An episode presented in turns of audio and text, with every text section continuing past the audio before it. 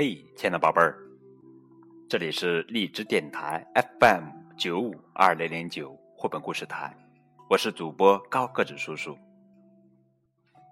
今天是二零一五年农历五月初五，小朋友们，你们知道今天是什么节日吗？对了，今天是端午节。关于端午节的起源，有很多说法。今天流传最为广泛的就是纪念战国时期的伟大诗人屈原。才华横溢的屈原怀才不遇，报国无门，后又遭到怀疑、诽谤与放逐，最终自沉于长沙边的汨罗江。传说龙舟竞渡。是为了打捞屈原，打捞吴国往水中投粽子，是为了让水中鱼类不伤害屈原尸身。这也是大江南北端午期间赛龙舟、吃粽子这些节俗的由来。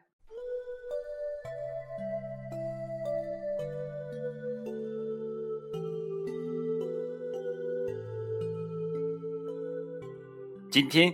给你们讲的绘本故事的名字叫做《奶奶的丝线，爷爷的船》。葛冰著，李丽绘。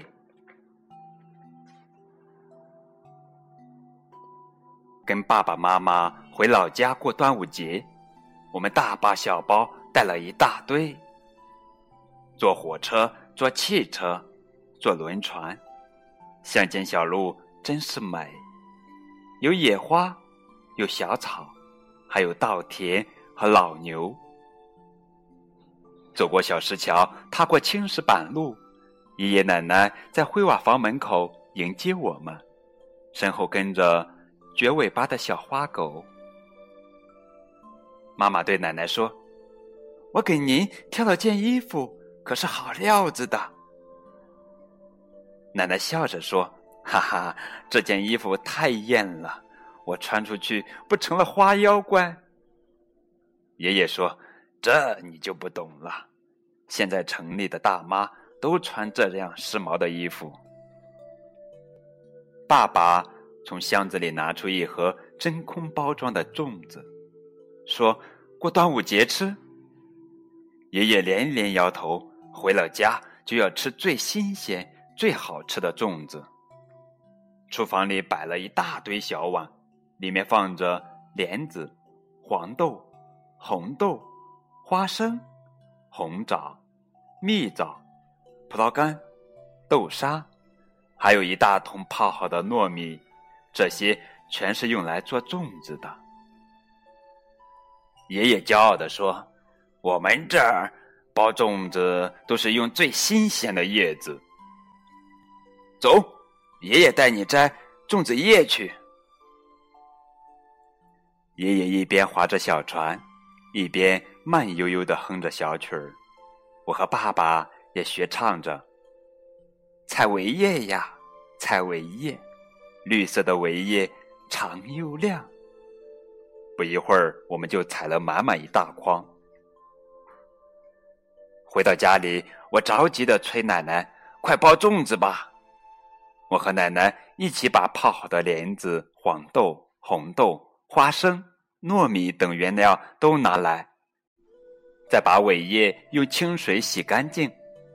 大家围成一圈，开始包粽子。奶奶的手灵巧地把苇叶折成尖尖的漏斗状。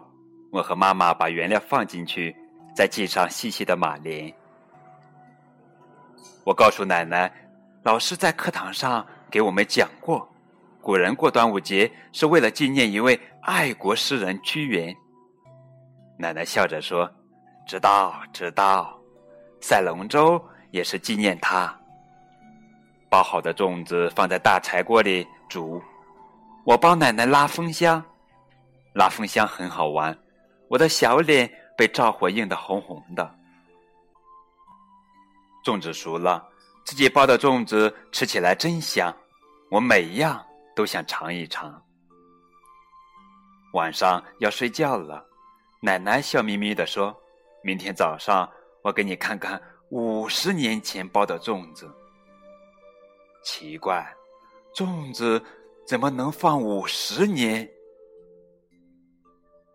早上我刚睁开眼睛，便看见一串五颜六色丝线缠成的小粽子，还有一张奶奶小时候的照片。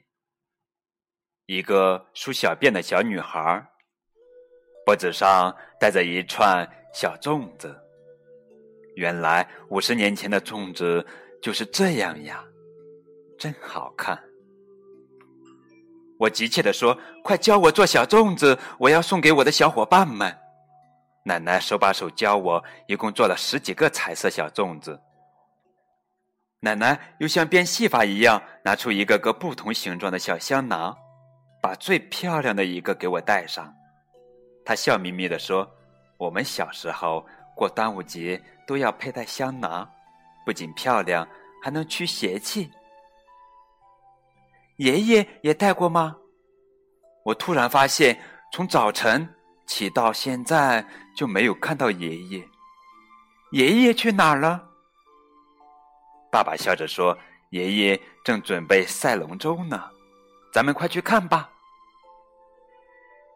这时候，江边聚集了一大堆人，敲锣打鼓，水面上排列着一艘艘五颜六色的龙舟，真是好看。爷爷穿着龙舟赛手的衣服，扎着黄布头巾，真帅气。爸爸骄傲地说：“你爷爷当了几十年的龙舟舵手了。”龙舟大赛开始了，爷爷坐在龙舟的最前面，双手使劲擂鼓。爷爷的龙舟第一个冲到终点，奶奶高兴的笑成一朵花。我大声叫：“爷爷的衣服好漂亮，我也想穿。”衣服穿在我身上又肥又大，但大家都说真好看。端午节过完了，我们回城了，带的包更多了，我还多了一套漂亮的衣服。明年我还要回老家过端午节。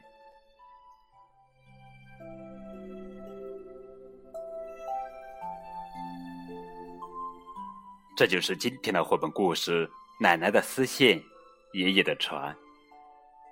在当今现代化的进程中，很多传统节日的风俗正渐渐远去。值得欣慰的是，《奶奶的丝线，爷爷的船》这样的作品将作为沉淀的历史记忆，唤起人们一种珍贵的精神乡愁。